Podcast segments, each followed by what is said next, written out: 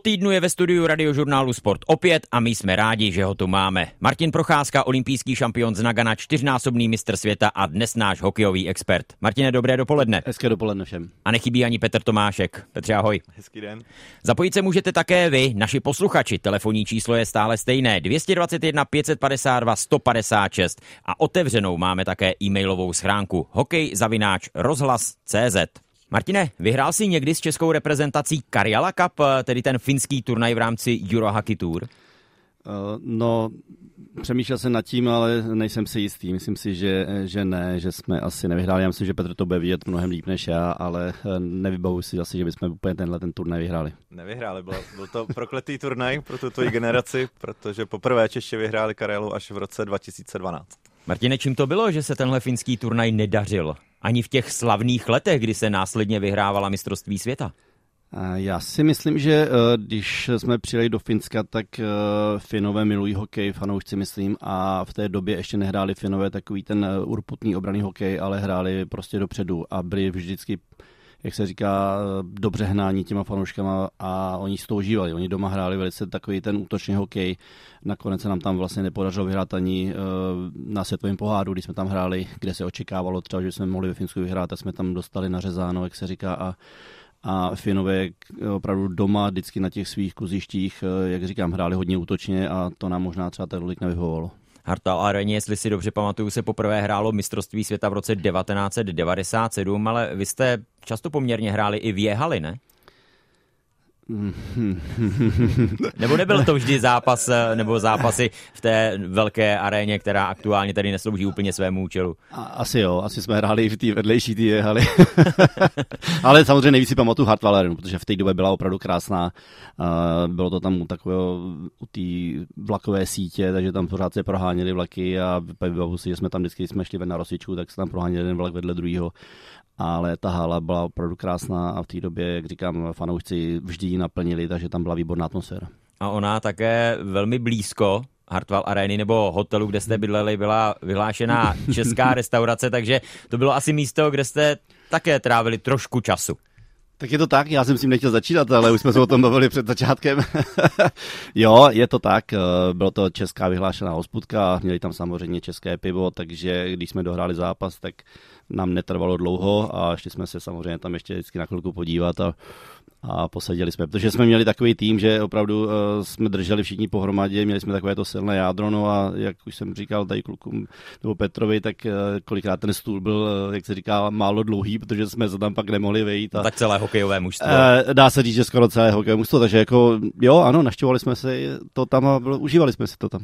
No to je vidět, jak Finové chtěli hodně vyhrát tu kariéru, tak schválně tam Čechům nechali otevřít českou hospodu u stadionu.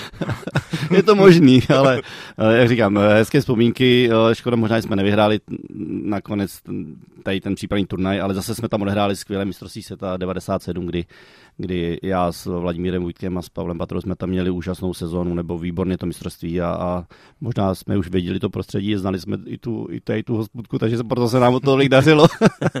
Nevím, jestli letos byli čeští reprezentanti v oné vyhlášené restauraci. Každopádně ten turnaj poprvé pod novým realizačním týmem zvládli náramně a navázali na výhry českého národního týmu na Karela Cupu z let 2012 a 2019. Švédsko 5-2, Finsko 7-3 a Švýcarsko Švýcarsko 1-0. Martine, jaký byl tvůj hlavní dojem, nebo stále ještě je z toho prvního vystoupení české reprezentace pod novým realizačním týmem v čele s Radimem Rulíkem?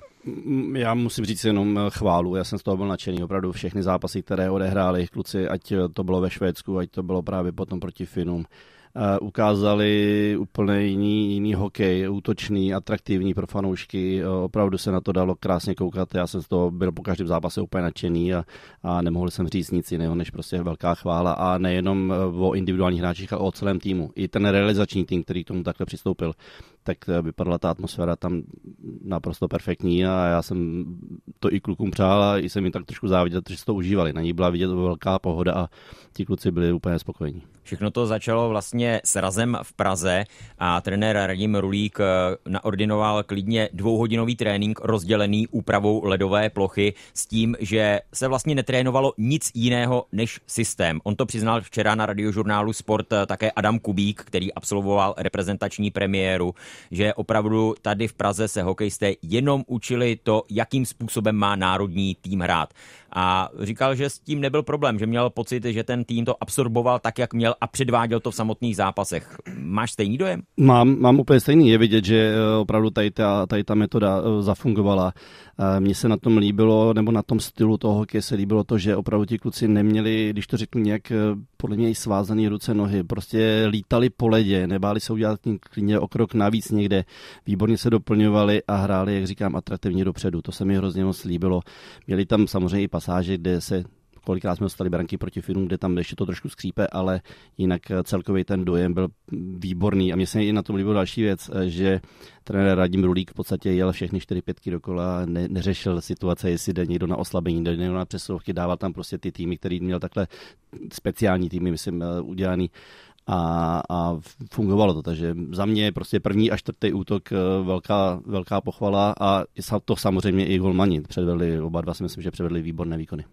Taky ten moment, že vlastně s Finskem eh, Češi vedli 3-0, dostali tři góly, tak jsem si říkal v tu chvíli, no, tak eh, asi už je po tom laufu, po té falešné formě možná a najednou ukázali tu vnitřní sílu, že vůbec se nerozklepali a v klidu vyhráli 7-3, tak to se mi líbilo. Je to tak, já si myslím, že tohle to byl další úkaz toho, že i kluci o tom mluvili po zápase, že ukázali vlastně, že šli dál, že možná se trošičku potřebovali uklidnit, protože tam jenom byla velká euforie na straně Finů. Oni to tam rychle dorovnali do 3-3, ale pak vlastně zase přišla přesilovka, výborně sehrané přesilovky, krásné góly. Já jsem viděl všechny góly proti Finům, tak to byly takové nádherné góly, že se na to dalo koukat a, i oni o tom mluvili, že uh, pracovali na té přesnosti střely. Takže jako mě se to moc líbilo a byl jsem toho nadšený, jsem z toho stále nadšený a doufám, že to bude pokračovat.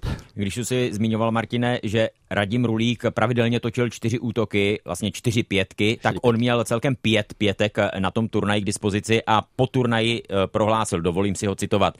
Čeho si vážím nejvíc, že jsme hráli ve třech různých sestavách, turnaj zvládlo hlavně celé mužstvo, bojovalo a hrálo pospolu, i když se měnili formace, speciální týmy, páry v obraně a i když vlastně po každé měl mm, ten tým jiného kapitána. V té funkci se vystřídali tři hokejisté. Eh, vnímáš to také jako možná to největší pozitivum z celého turnaje?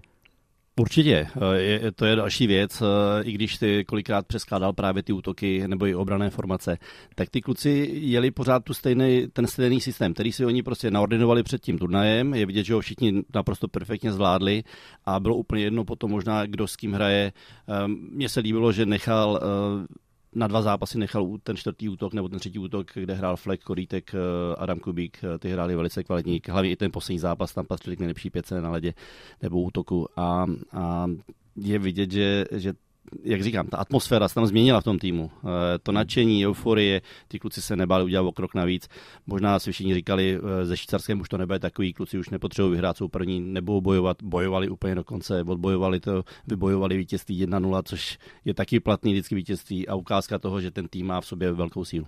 Také se výborně, jak si zmiňoval, ukázali brankáři, přitom možná let's kdo při nominaci si říkal, vždyť eh, extralizech výborně chytá Roman Will, je tady zkušený Dominik Furch, Karlovi Vary táhne Dominik Frodl a oni byli nominováni Dominik Pavlác z Plzně a Jakub Málek z Finska, 21-letý golman, který vlastně ani pořádně neprošel mládežnickými reprezentacemi a podali výborné výkony.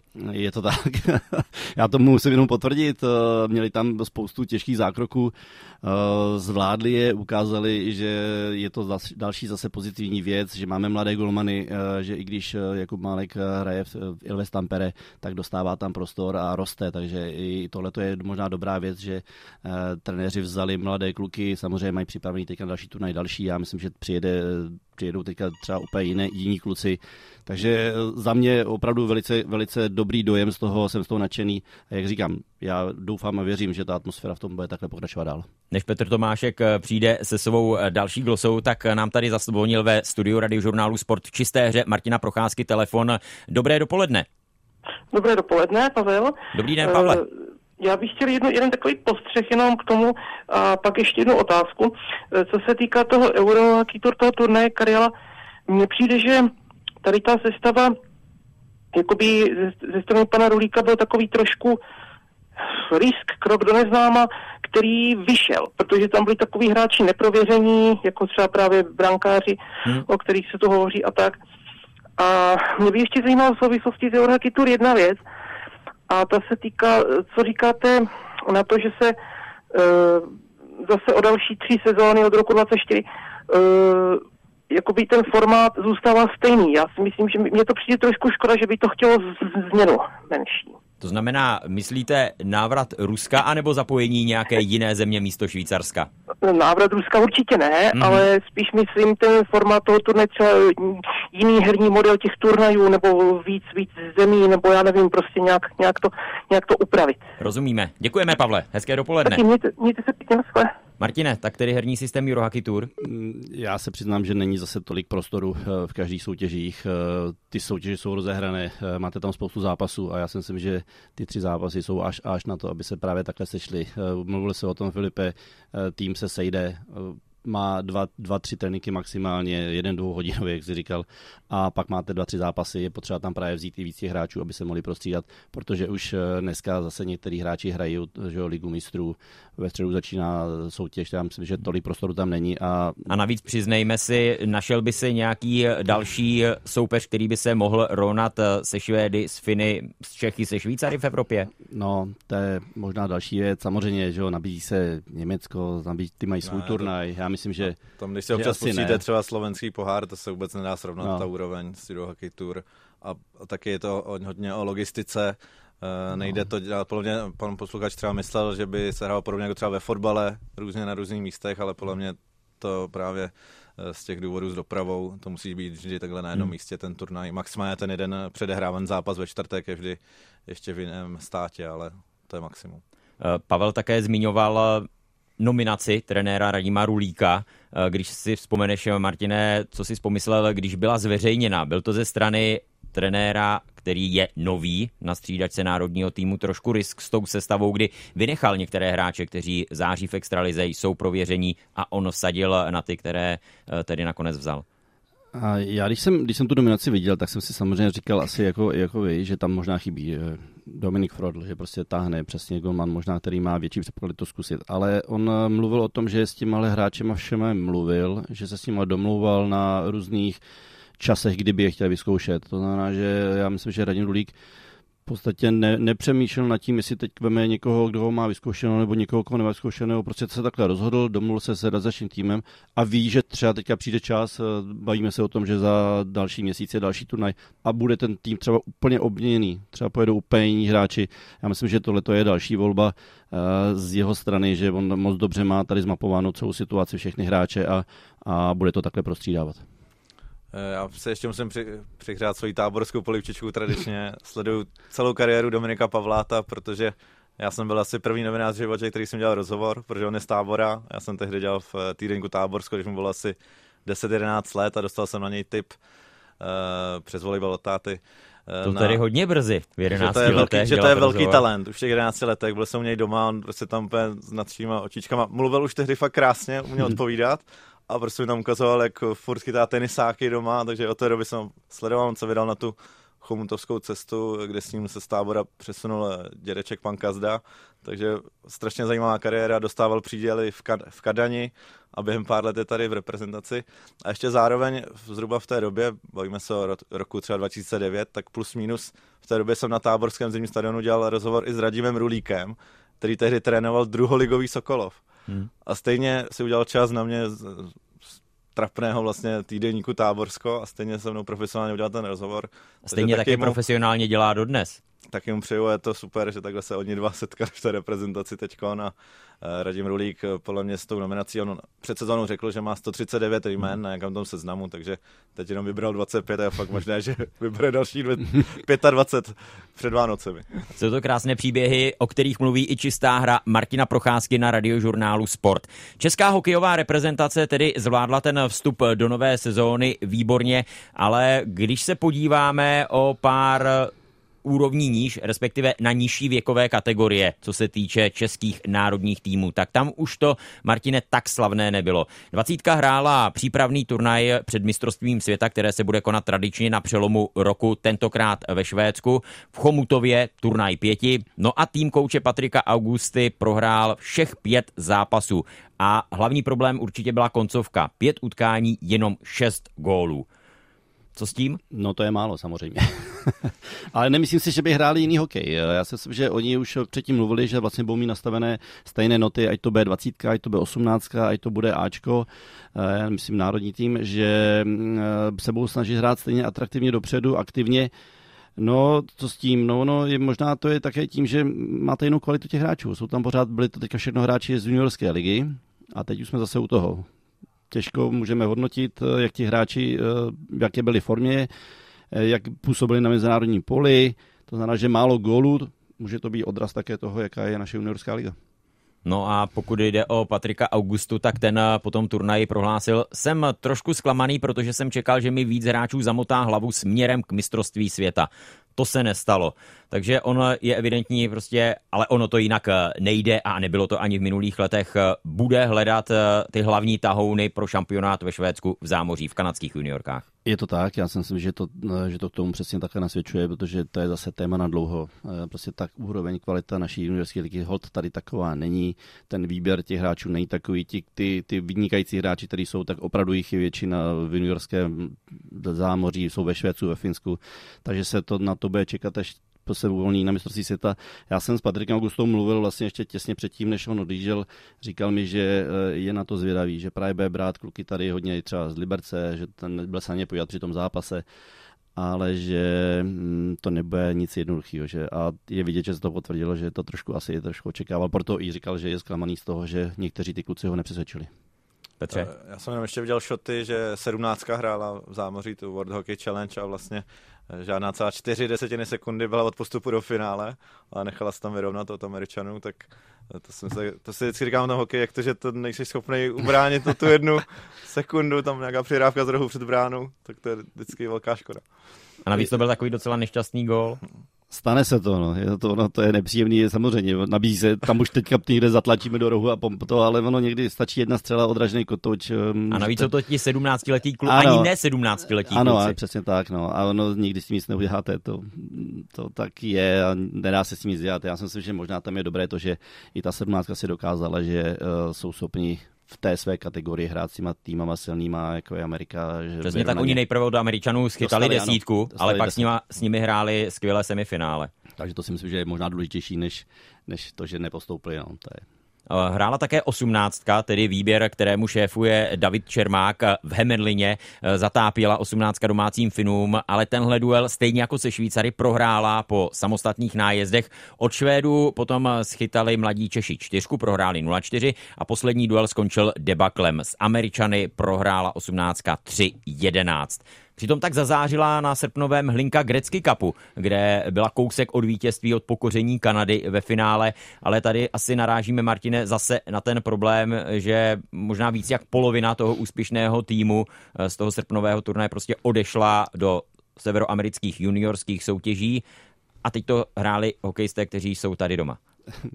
Musím to jenom potvrdit, já se tomu nechci smát, ale je to tak. My jsme tady měli Davida Čermáka, jsme tady měli eh, pořadu a on říkal, že vlastně na to zvědaví, že teďka samozřejmě se to povedlo, protože tam byli ti kluci, kteří odešli právě do zámoří, byla tam, jak říkáš, více jak polovina a teď je na to zvědavý a teď říkal, no tak my jsme mu říkali, ty si užij tu slávu a uvidíme, jak to bude dál a ono to přišlo, protože on to tak jako, ty trenéři to tuší, protože vědí, s jakým materiálem v podstatě se pracuje, jaký mají možnost výběru. To znamená, že oni vědí už dopředu, že tam ti kluci, když vám odejdou eh, tři kvalitní pětky a vy je nemáte čím eh, nahradit, no tak pak přijdou turnaj a přijdou, přijdou hráči, kteří nemají takové kvality, no a prostě se to odráží. No. Takže ono, jak říkám, stále je potřeba pracovat úplně kde jinde na jiné úrovni a prostě ty mládežnické juniorské soutěže je potřeba zkvalitňovat. Říká Martin Procházka na radiožurnálu Sport ve svém pořadu, který se jmenuje Čistá hra. Můžete se do něj zapojit také vy, naši posluchači, na e-mailové adrese hokejzavináčrozhlas.cz a nebo můžete zavolat přímo do studia. Telefonní číslo je stále stejné 221 552 156. Ve vysílání radiožurnálu Sport je zpátky čistá hra Martina Procházky, ve které se ještě jednou vrátíme k úspěšnému vystoupení českého národního týmu na Karjala Cupu, protože je tady dotaz z naší e-mailové schránky hokejzavináčrozhlas.cz od Jana Chovančíka, který se Martina ptá, co si myslí, že stálo za fotbalovým skóre v utkání se Švýcarskem 1-0 na závěr toho turnaje. Ten zápas se hrál v neděli v poledne. Možná to, že se hrálo v poledne, oba dva týmy měli, jak se říká, zápas v nohách, hráli den předtím, naši vlastně hráli ještě o pár hodin déle, takže ta regenerace samozřejmě je trošku složitější. To si možná byla jedna trochu z příčin, protože přece jenom v tom utkání už bylo vidět, že jsme nebyli všude třeba tolikrát, tolikrát o krok navíc, eh, takže to bylo velice vyrovnané utkání. Eh, na druhou stranu si myslím, že to utkání mělo výbornou kvalitu, co se týče provedení toho stylu obou dvou týmů. Eh, Švýcaři velice zkušený tým a musím vyzvihnout oba dva glomany. Ať to byl Reto Bera, ať to byl Dominik Pavlát, předváděli fantastické zákroky, vý, vý, výkony, takže to si myslím, že vždy, když se odehraje výsledek 1-0, tak je to často postavené hodně na golmanech. Však také bylo oba dva vyhlášení ano, nejlepšími takže, hráči takže zápasu. I, I, to potvrzuje, takže eh, si myslím, že to byla asi ta příčina toho jedno, jedno, výsledku 1-0. Martina, hodně jsme o tom mluvili, tedy o tom systému, kterým hraje pod novým trenérem Radimem Rulíkem český národní tým. V té souvislosti mě napadá, Teď to tedy ukázali čeští reprezentanti svým soupeřům, s čím na ně hodlají vyrukovat asi i příště. Nepřipraví se lépe Švédové, Finové, nedokáží to příště už eliminovat a to české kouzlo trošku vyprchá? Bavili se o tom tady, Filipe. Ano, Švédové, ano, si na to mohou trochu stěžovat, protože nevěděli, s jakým stylem eh, naši výjdou, eh, jak budou hrát. Eh, překvapili jsme je výbornou první třetinu 4-0, prostě jsme je totálně přehráli, pak už se z toho do ní nedokázali srovnat. Ale já musím říct, já jsem byl zvědavý právě k tomu přistoupí Finové, kteří už moc dobře věděli, jakým stylem naši budou hrát. Eh, první třetina 3-1, takže vlastně se dá říct úplně skoro stejný průběh. Byli jsme tam naprosto jednoznačně lepší, přebruslovali jsme je, přehrávali jsme je, Finové si taky si nevěděli, pak to dorovnali, protože ve druhé třetině zvýšili aktivitu, eh, povedlo se jim dát dvě branky, 3-3, ale pak, jak jsme o tom mluvili, zase odskok a ukázali jsme obrovskou sílu, takže eh, to ukázalo to, že i když teďka ty týmy budou vědět, jakým stylem budeme hrát, no tak si s tím moc rady nevěděli, takže já doufám, že to ještě vybrousíme, vylepšíme ten styl, eh, možná vyvarovat se trochu těch chyb v tom středním pásmu, kdy vlastně jdeme do útoku, ale pak eh, následně z toho protiútok, tam nám Finové dali dvě takové branky, ale ono se to těžko dá vylepšovat, protože to tak nikdy je ale jinak eh, celkově ten dojem, jak jsem říkal, výborný. Hlavně je to prostě kolektivní sport a třeba v playoff NBA to je vždycky o tomhle, že se říká adjust, adjust, musíte se přizpůsobit tomu, ale oni se nám přizpůsobí, ale zase Radim Rulík musí vymyslet pak něco a my zase posuneme trochu ten náš styl, že jo? takže to nejde takhle brát, že oni se na to připraví prostě tak to, to je jenom vývoj toho sportu. Je to tak, já tohle ještě musím říct, tohle to vždycky, vždycky říkal Ivan Hlinka. Když jsme byli tak někde, tak on říkal, no teď se nás chodí dívat, jak trénujeme, jak hrajeme, teď jako my hrajeme pořád to samý, takže tě, oni, ať oni se na nás chodí dívat, protože pamatuju si, když pán Lé říkal, hele, ale oni se sem podívat, říkal, no a co, tak teď se přijou děláme dva na jednoho, tři na jednoho, tři na dva. Je to standardní situace točíme to furt dokola, takže ať oni se na nás dívají, my budeme hrát pořád stejně. Říká Martin Procházka v čisté hře Petr Tomášek samozřejmě také nechybí. Bohužel už jeden z velkých bývalých hokejistů už nás teď nemůže poslouchat. V neděli jsme měli velkou radost z výkonu české reprezentace ve Finsku, ale odpoledne celé hokejové hnutí zasáhla velmi smutná zpráva. Zemřel Roman Čechmánek v pouhých 52 letech. Olympijský vítěz z Nagana, trojnásobný mistr světa, pětinásobný extraligový šampion, golman, který se i v 29 letech dokázal prosadit do NHL a v nejlepší lize světa chytal čtyři sezóny. Martine, taková zpráva se těžko přijímá. Jak moc zasáhla tebe? Šílený, já se přiznám, že uh, já jsem právě potom po tom zápase už uh, si říkal pohoda, bude hezké odpoledne, klídek uh, a najednou uh, jsem měl telefonát od našeho kolegy Franty, Franty Kuny, jestli bych mohl udělat rozhovor. A já říkám, teď už jsem ho dělal, teď jsem to všechno řekl v pořádku. Hmm. A on říká, počkej, ale ty asi nevíš o čem. A teď mi to řekl a já jsem v té chvíli byl úplně v šoku, vůbec jsem nechápal, jako co se děje, tak jsem si nejdřív musel najít nějaké informace. Pak jsem to samozřejmě si přečet, takže šílená věc. Pro mě samozřejmě člověk, kterým jsem trávil dva roky ve Vsetíně a několik let v národním týmu a, a vůbec jsem tomu nemohu věřit. Nechápal jsem, jak se tohle to může stát. 52 let, zdravý, nevím, nevím příčinu, uvidíme, až jestli se něco dovíme, ale je to teda hrozný. Petře, Roman Čechmánek byl samozřejmě symbolem vsetínské éry, ale také symbolem té zlaté éry českého hokeje. Kdy ty si ho poprvé zaznamenal? Jak ty ho máš spojeného? Já třeba s těmi žlutými betony setínskými a tím, jak dokázal doslova deptat soupeře, protože on nejen, že výborně chytal, ale Martin to pak asi potvrdí, on si asi neodpustili takové občas to rýpání, bylo vidět, že opravdu dokáže ty střelce soupeře přivádět k čílenství nejen vynikajícími výkony. No, v 90. letech, když dominoval v tom setině, tak on je to svou, tou svojí mohutnou postavou a takovým chováním mezi vhazováním mi přišlo, že bylo opravdu takový nepříjemný, že pokud se nefandili jemu, tak to museli skoro až nenávidět, mi přišlo. Uh, žluté betony, pak ty vlasy spod helmy, taková ta deka na zádech, no a pak si pamatuju plně jako jeho uh, ten signature move, by řekli v Anglii, ten jeho uh, speciální zákrok bylo to vystrkování hole při samostatných unicích nebo při nájezdech, to vždycky plně zkoušel hlavně on, ale uh, fakt to byl hlavně tou svojí mohutnou postavou trochu předběhl dobu, mi přijde, že až později to se stalo standardem, ale uh, osobně jsem v reprezentaci byl vždy radši, když chytám Milan Hnilička. Teda. Vždycky jsem, možná to vycházelo z té klubové příslušnosti, ale samozřejmě neodmyslitelně patřil do toho zlatého týmu vždy, Roman Čechmánek. Martine, v čem byla brankářská síla Romana Čechmánka? Ty jsi ho poznal jako spoluhráče i jako soupeře.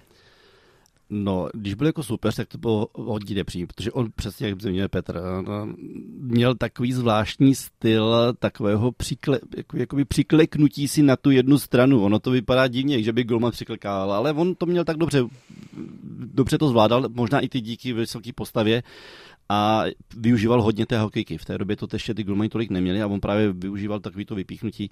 Byl nepříjemný a když jsem byl právě zase, jako když jsem byl jeho spoluhráč, no tak to samozřejmě byla velká jistota v brance. On prostě, my jsme v té době tam měli za dobrý tým, ale Měli jsme i fantastického golmana. On patřil v té době, byl jednoznačně nejlepší golman u nás v extralize a, a ono, když máte za sebou takového golmana, tak se vám taky dobře hraje, že můžete hrát víc dopředu. My jsme to tam hráli dopředu, prali jsme to góly jeden za druhým a on to vždycky vychytal, takže on kolikrát na nás řeval, ať hrajeme taky trošku dozadu. Hlavně na obránce, pamatuju si, jak kluci vždycky říkali, ten nám dává sodu, ty říkám, no to je vaše věc, my nehrajeme dopředu. Já si eh, teď vybavuji vlastně včerejší vzpomínku Radima Tesaříka, bývalého vynikajícího obránce, také vlastně jednoho z těch eh, symbolů té setínské éry, který říkal, no Roman mi pořád povídal, tesile, ty jsi obránce, ty jsi na ledě od toho, aby zbránil. to potvrzuje jenom moje slova, přesně tak, protože samozřejmě, že oni tam taky měli tendenci si chodit dopředu. Alexej Jaškin, že jo, táta, který hrál a Jirka Weber byl za náma, když jsme hráli, a ten měl vždycky hrát chuť dopředu a právě ten vždycky říkal, ty hraj dozadu, demotej se dopředu.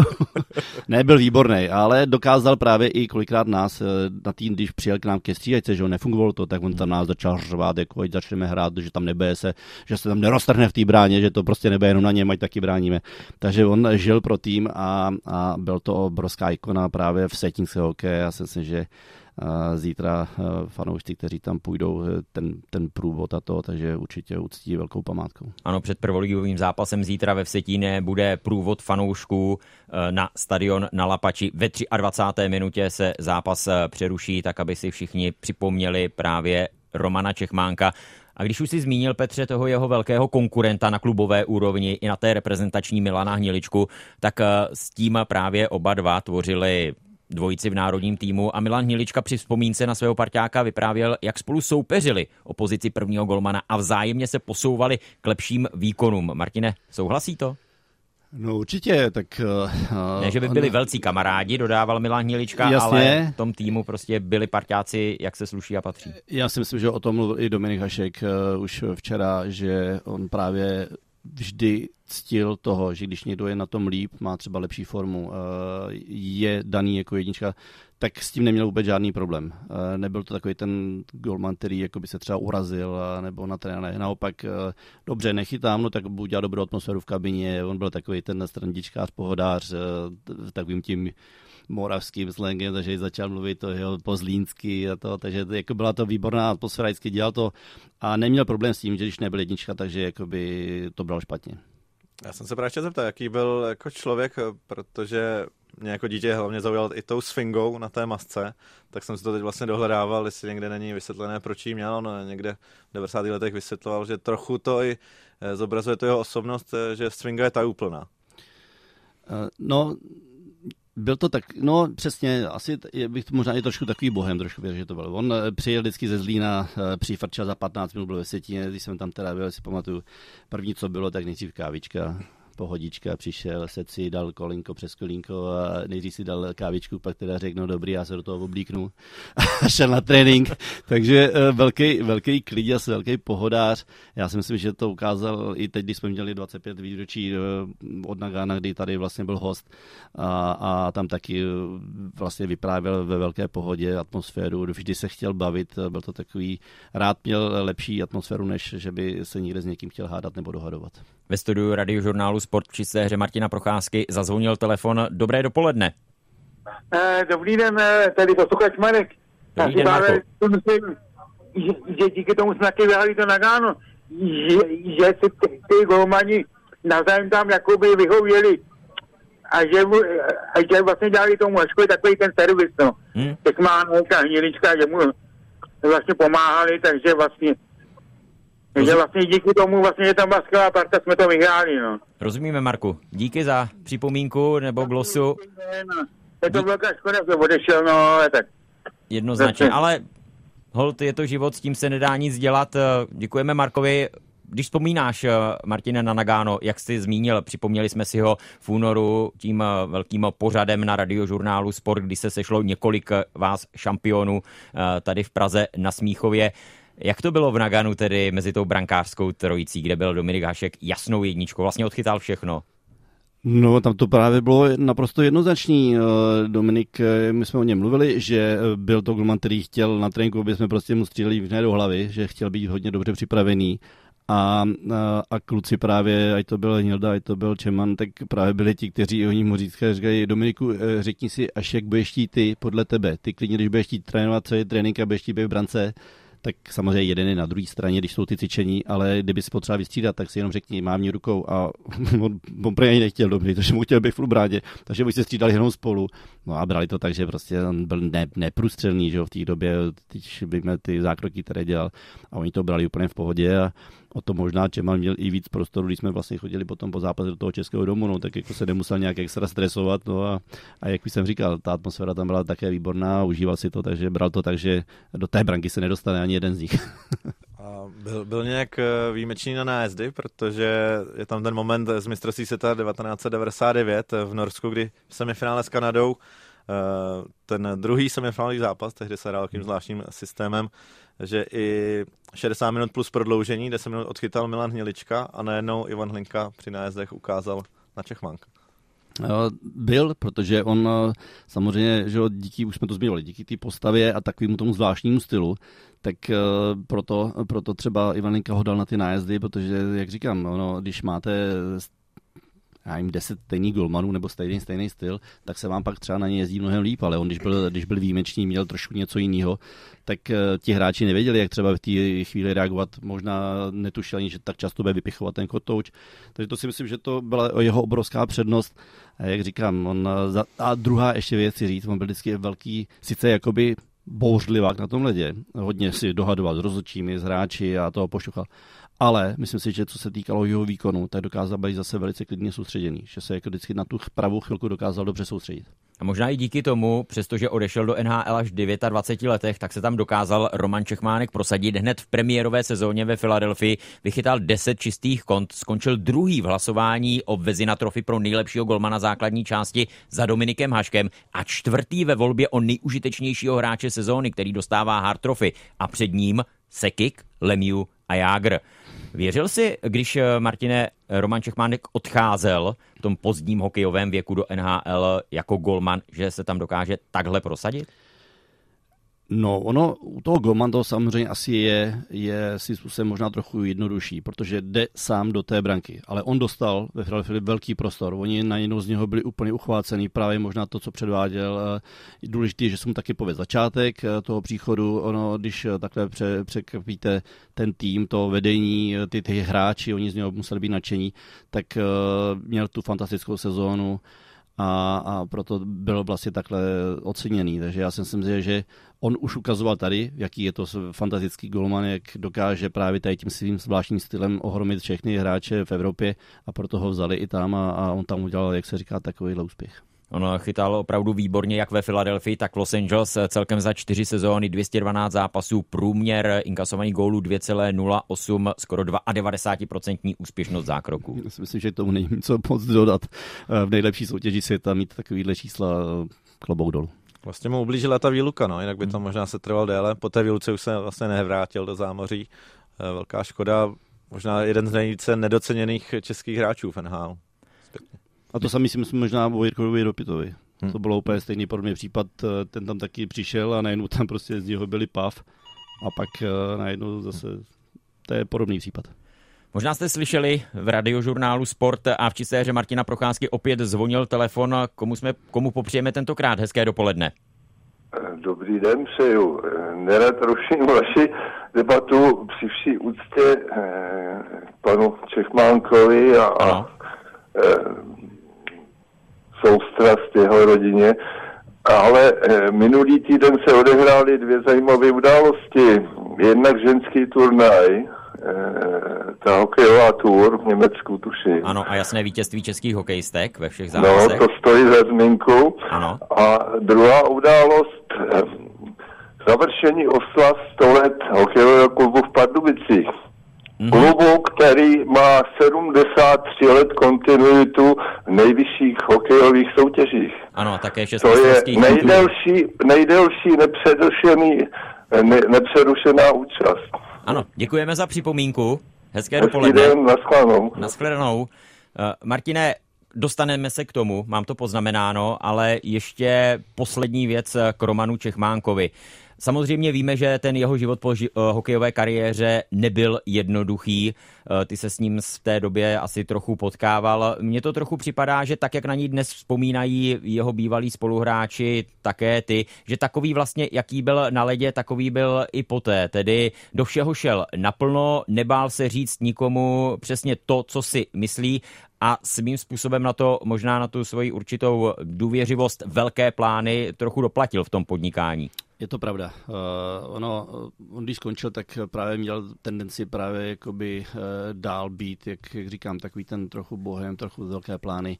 Uh, pamatuju si, kdy ještě nejdřív začínal, než měl ten původní plán s tím pivovarem, tak chtěl, měl velký, velký obchod v Praze s vínem. Uh, pamatuju si, že tam u něho v tom ofie taky jednou byl. Uh, on možná taky často se spolehal na ty společníky své, který eh, ne vždy víte, jak to je. Ono, máte velké plány, velké úmysly, ale ty společníci eh, z vás možná chtějí udělat eh, trošičku vás vyždímat a pak vás odkopnout a udělat z vás, jak se říká, vyždímaný hadr. A to si myslím, že v tomhle to měl taky, nešťastnou ruku, protože ty, ty plány měl opravdu veliké, ale dá se říct, že všechny tyhle ty plány zkrachovaly, nakonec vlastně ho dohnali k tomu stavu, kterým v jakém byl. Chceš k tomu něco doplnit? K té, tomu životu po kariéře se vůbec nechci vyjadřovat, eh, jenom možná poslední vzpomínka, která mě bude mrzet, že se nestala při tom památném mistrovství 97, už jsme tady zmiňovali, tak eh, při té hromadné bitce, že do toho nešel do té bitky se protějškem s kanadským golmanem Seanem Barkem, protože tam jsem věřil, že on jako takový golem eh, by ho zničil. Ale tam mě rozhodčí je nepustili proti sobě. Ale pokřikovali tam na té červené čáře proti sobě. To bylo... Ale to potvrzuje to, jak jsi říkal, že to byl velký takový ten bohlivák divočák, že šel do toho no. pokřikování, že mu šel něco říct, aspoň ho pořádně vypískat. Říká Martin Procházka v čisté hře na radiožurnálu Sport. A teď, Martine, pojďme tedy k tomu, o čem mluvil náš posluchač, tedy fakt, že české hokejistky začínají já se nebojím říci dominovat evropskému hokeji, protože teď eh, na tom turnaji v Lanzutu dokázali porazit Finsko, vypořádali se i s dalšími soupeři eh, s Německem a teď eh, popravdě si nepamatuji, kdo byl ten třetí, který tam stál proti českým hokejistkám. Každopádně je evidentní, že v té cestě nastavené trenérkou Karlou McLeodovou, kterou zatím musíme určitě hledat, pokračují a jsou schopni se stále posouvat.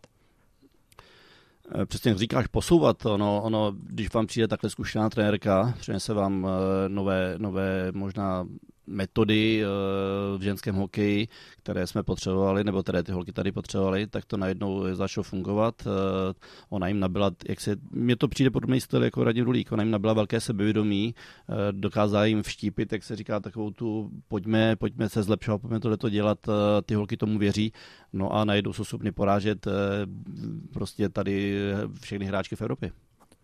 No a teď tedy Pardubice, oslavy 100 let trvání existence tohoto klubu, který patří dlouhodobě mezi účastníky nejvyšší soutěže, jak bylo řečeno naším posluchačem, 73 let nepřetržitě mezi domácí elitou, 6 mistrovských titulů, 3 v době Československa, 3 v době Česka řada vychovaných hokejových hvězd. Všechno tedy ty oslavy, mám na mysli, bylo završeno tím zápasem legend, který se konal minulý víkend na Pardubickém stadionu. Takže co k tomu dodat? Dynamo. popřát jednu dalších 100 let. Ale určitě eh, velký velkoklub. Eh, jednoznačně vychoval spoustu hráčů. Ty generace, které tam byly předtím, ať to byly Martinec, ať to byl no, další, nemá cenu všechny vyjmenovávat. To, to by jsme tady, byli dlouho. To by tady byli další den. Ale eh, je vidět, že ta organizace, že za prvé pardubický kraj nebo celkově ty lidi tam hokej milují. To je pod, velká podpora těch fanoušků. Dělají to do dneška, dělali to v těch předších dobách. My, když jsme tam jezdívali hrát, tak jsme to tam vždycky, ta atmosféra byla fantastická a, a to možná je i obraz toho, že ti lidi, kteří tam chodí, tak podporují ten hokej, ten hokej, ta organizace má z čeho brát, takže to si myslím, že je kombinace toho všeho a, a, a jenom jim sam, samozřejmě blahopřeju, ať to takhle funguje dál. No, přezdívá se ho, Pardubicím Hockey Town, město hokeje, myslím si, že to sedí. Eh, do té hokejové haly většinou jezdím komentovat basketbalové zápasy, ale stejně tam to na vás dýchne, mají tam vyvěšené ty památné dresy, ať už s legendami nebo právě s připomínkou těch ročníků, které vyhráli. Navíc právě Pardubice dali v 16 letech šanci Dominiku Haškovi, takže tím udělali pro český hokej strašně moc a opravdu vychovali spoustu legend. Teď jsem jenom chvíli si tu exibici pustil, tak mě překvapilo, že v 8 minutě byl stav ještě 0-0. Hmm. To jsem nečekal, ale bylo hezké třeba vidět tam tu trojici pohromadě koukal kolář Průcha, hmm kteří před 20 lety takhle nastoupili na tu scénu spolu. A... Dominika Haška v obraně, Tomáše Rolinka v brance. Eh, tebe nikdy nelákali, Martine, do Pardubic, abys šel hrát za Dynamo? Ne. Přiznám se, že nikdy jsem nabídku za Pardubice nedostal. Tehdy neměli pana dětka, aby ho mohli zaplatit. A, ne, ne, to, to, to tam vůbec nebylo. E, tak já jsem tady měl možnost, že jo, Vítkovice v Setín, no, ta Sparta ta nakonec nedopadla v tom 96. Tam to víme, jak to tam bylo, tam, hmm. tam jsme měli jít všichni tři jako útok, ale pak jsme šli teda někam jinam. Uh, no, Pardubice asi také nepotřebovali, měli tam prostě spoustu skvělých hráčů, tak nepotřebovali, aby jsme, aby jsme je tam chodili doplňovat. Říká Martin Procházka. No a teď je ještě jeden dotaz, který přistál naší e-mailové schránce hokej zavináč rozhlas.cz a sice od Adama Kozjela. Pane Procházko, jak vnímáte krok Pittsburghu, kdy v únoru, konkrétně 18. před zápasem proti Los Angeles, slavnostně vyřadí číslo 68? Vlastně je to podsta hráči, který ještě neukončil kariéru, to není úplně obvyklé.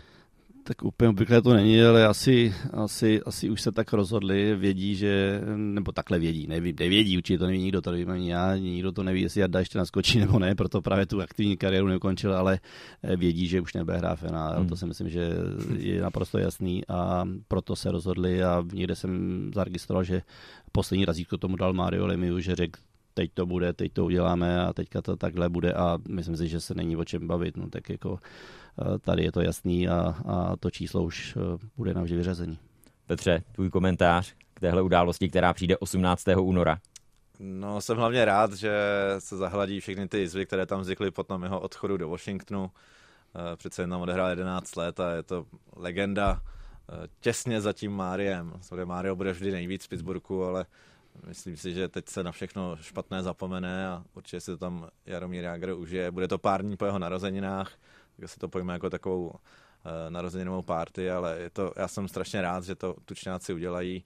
Určitě se to Jágr zaslouží, lidé v Pittsburghu taky si připomenou ty jeho góly a teď zase, zase jenom choď, na internetu se množili ty šoty těch jeho gólů, to bylo prostě hmm. úplně z jiné dimenze, co on předváděl v NHL. Eh, já jsem viděl ten eh, Instagramový příspěvek od Pittsburghu, kdy Jaromír Jágr zvedá telefon a říká 18. února Pittsburgh, jo, budu tam, ale přišlo mi to, že to bylo snad natočené už uh, někdy v létě, protože Jaromírák byl hladce oholený, nakrátko ostříhaný, což mám pocit v téhle době už není. A navíc to prostředí kolem něj mě připadalo jako nějaký americký hotel. Takže možná už to bylo plánované déle, jenom si počkali na tu chvíli, kdy to zveřejní. Je to dost možné. Myslím si, že co je z toho videa jasné, že Jaromír Jágr se jako herec neuživí. To, to trochu jako je prkené, ale, ale Tomu asi, to bylo, asi to bylo naplánované a vlastně oni to mohli natočit a už pak jenom mohli dosadit to datum to tam z, ze strany Ale Jaromíra. on tam říká No, to říká datum. to datum? Ano. No, tak vidíte, no. Ale fakt to bude asi velká věc. To by vyvěsili už dres nakladně? Tam není dres, tam mám uh, pocit je fotografie, Ano, Martine. ano, ano, my dáme takovou velkou, takový velký... Takže s tvým číslem ještě hrají. Transparent. No jasně, ježíš, tak to, to, já si myslím, že tam není, to tam, já není, jsem- pot, tam není potřeba nic vyřazovat. Já už jsem se tě dlouho chtěl zeptat vlastně, co říkáš na to, že každý zápas je tvé jméno ve statistikách, ale většinou v kolonce trestů, protože tvůj jmenovec Martin Procházka, ten se nechá vyloučit No tak hlavně, skoro každý zápas. eh, hlavně je to hráč úplně jiné postavy, že jo. I když je velice šikovný, je to pravák, umí dávat eh, góly, ale eh, má úplně jinou postavu, takže určitě tvrdí hru a řeší to. Ale za mě vůbec kladno hraje zbytečně moc, eh, moc na vyloučení. Možná je to stálo už spoustu bodů. Já si jen dovolím ještě připomenout v souvislosti s Jaromírem Jagrem, že bude čtvrtým českým hokejistou, který bude mít dres pod střechou některé z arén v NHL po Dominiku Haškovi, v Buffalo Patriku Eliášovi, v New Jersey a Milanu Hejdukovi v Kolorédu. Kdo by mohl být případně Martine další? Člověka si v tu chvíli napadne jenom David Pastrňák, pokud eh, vydrží v Bostonu. Vzhledem k té smlouvě, kterou podepsal před eh, pár měsíci, tak je to asi pravděpodobné, že tam bude pěkných pár let ještě hrát, ale myslíš, že se té pocty jednou dostane třeba i jemu, protože jinak z těch současných hokejistů moc nevidím nikoho, kdo by se mohl eh, takovou legendou stát. Pravdou je, že člověk nikdy neví na začátku kariéry těch mladých hokejistů, ale zkusme si trošku za prognózovat. Já si myslím, že velká škoda je, že eh, se zranil vlastně a do dneška nehraje jako Boráček. Že eh, možná, že to je hráč, který taky zanechal velkou stopu ve Philadelphii, že tam, eh, kdyby vlastně ten byl tam dalších x let tak, eh, a měl tu, kari- měl tu kariéru dobře rozjetou, pokud by pokračoval, tak by to mohl být jeden z nich, ale samozřejmě ta jistá kariéra přerušila, takže to asi nebude no, jednoznačně David Pastrňák. Já ne, nejsem si jistý, jestli z dalších hráčů teďka na rychlo budu přemýšlet, musel bych se na to trochu víc připravit. Tomáš Hertl za tu svoji věrnost. Pokud zůstane tedy San Jose. Necháme to tedy příštím měsícům, příštím rokům. Čistá hra s datem 14. listopadu je u konce. Martin Procházka, Petr Tomášek, pánové díky a těším se zase brzy na shledanou. Já taky naslyšenou. Slyšenou.